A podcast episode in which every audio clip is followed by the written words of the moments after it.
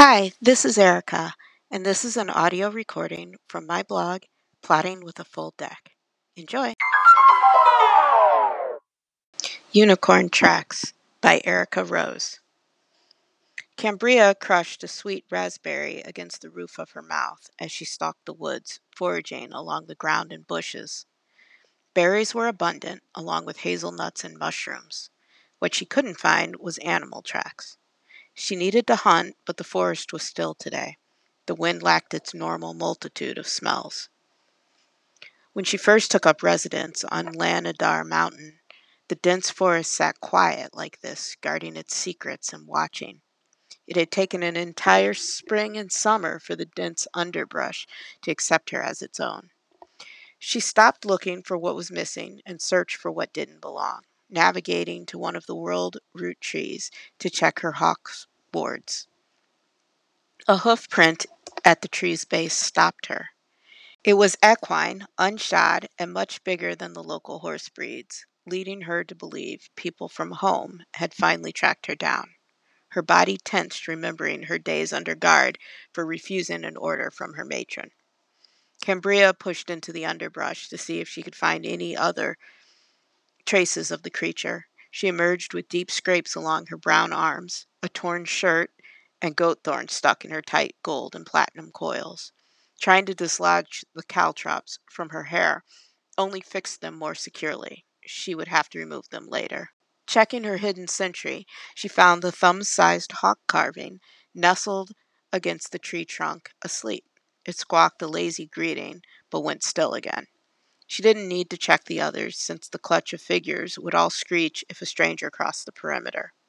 People from home knew not to step past world root trees and could mask their own movements using magic they all were born with. In case she needed to fight or run, she tied up her golden mane of curls, stabbing her scalp with the thistles. She drew her weapon from her back. The hewn blade, with its long gold and pearl colored alicorn, was a comfort in her hands. Layers of white and black steel glinted like metallic lace in the light filtering through the trees. She gripped the hilt and continued searching the ground. The creek that ran down the rocky mountainside was nearby, but outside the perimeter of her wards. It was the only water source up here and a good place to search. She wouldn't wait for her kin to overtake her. The thought froze in her mind and her knees locked. There was a full set of tracks by the creek. As a unicorn, she trained as a fighter, but even so, alone, she might not be a match for another so large. Hot breath on the back of her neck made her skin pucker with goosebumps. She twisted and held her blade to the burnished brown neck of what the humans called a unicorn. She'd expected her brothers or cousins to come for her, Instead, her fiance was here, snorting at her. He had she hadn't said goodbye to him when she'd run away, and guilt burned her chest. He'd been her first and best friend long before he'd been her fiance. His smell, moss and crushed quartz, filled her head with memories of them playing foal games in the clover meadow of the Unicorn Enclave. Still, here he was standing over her, nostrils flaring. She shook the thoughts from her head.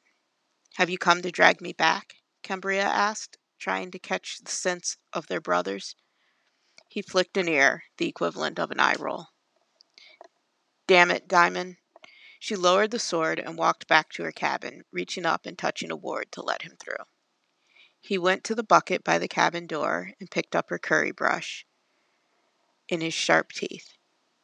She brushed him until his coat was closer to the burnished copper she remembered. His hewn, or horn, black and bronze, had grown longer. He'd lost weight and was now nothing but muscle. Diamond looked closer to the feral unicorns out of human lore. Touching his warm hide released the emptiness she had in her chest, and her throat felt thick. Once finished, he rested his ch- chin over her shoulder. Then her tall fiance was hugging her in his bipedal form. His brown skin carried new scars, and he looked much too thin. He hadn't been taking very good care of himself at all.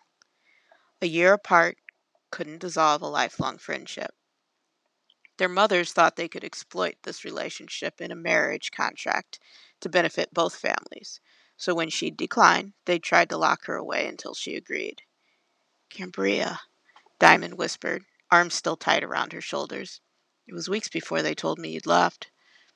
You just didn't notice. Her voice was flat.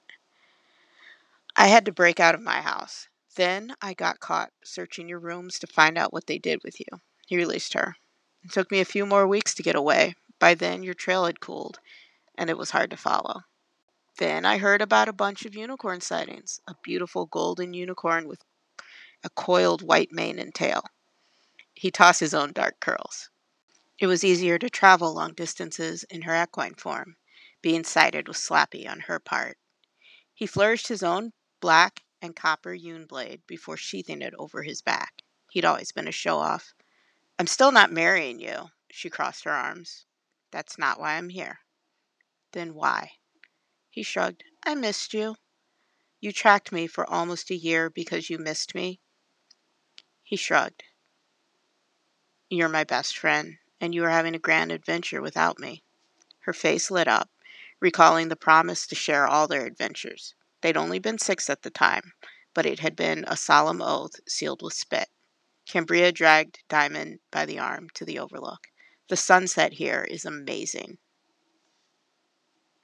This has been Unicorn Tracks by Erica Rose. Thank you.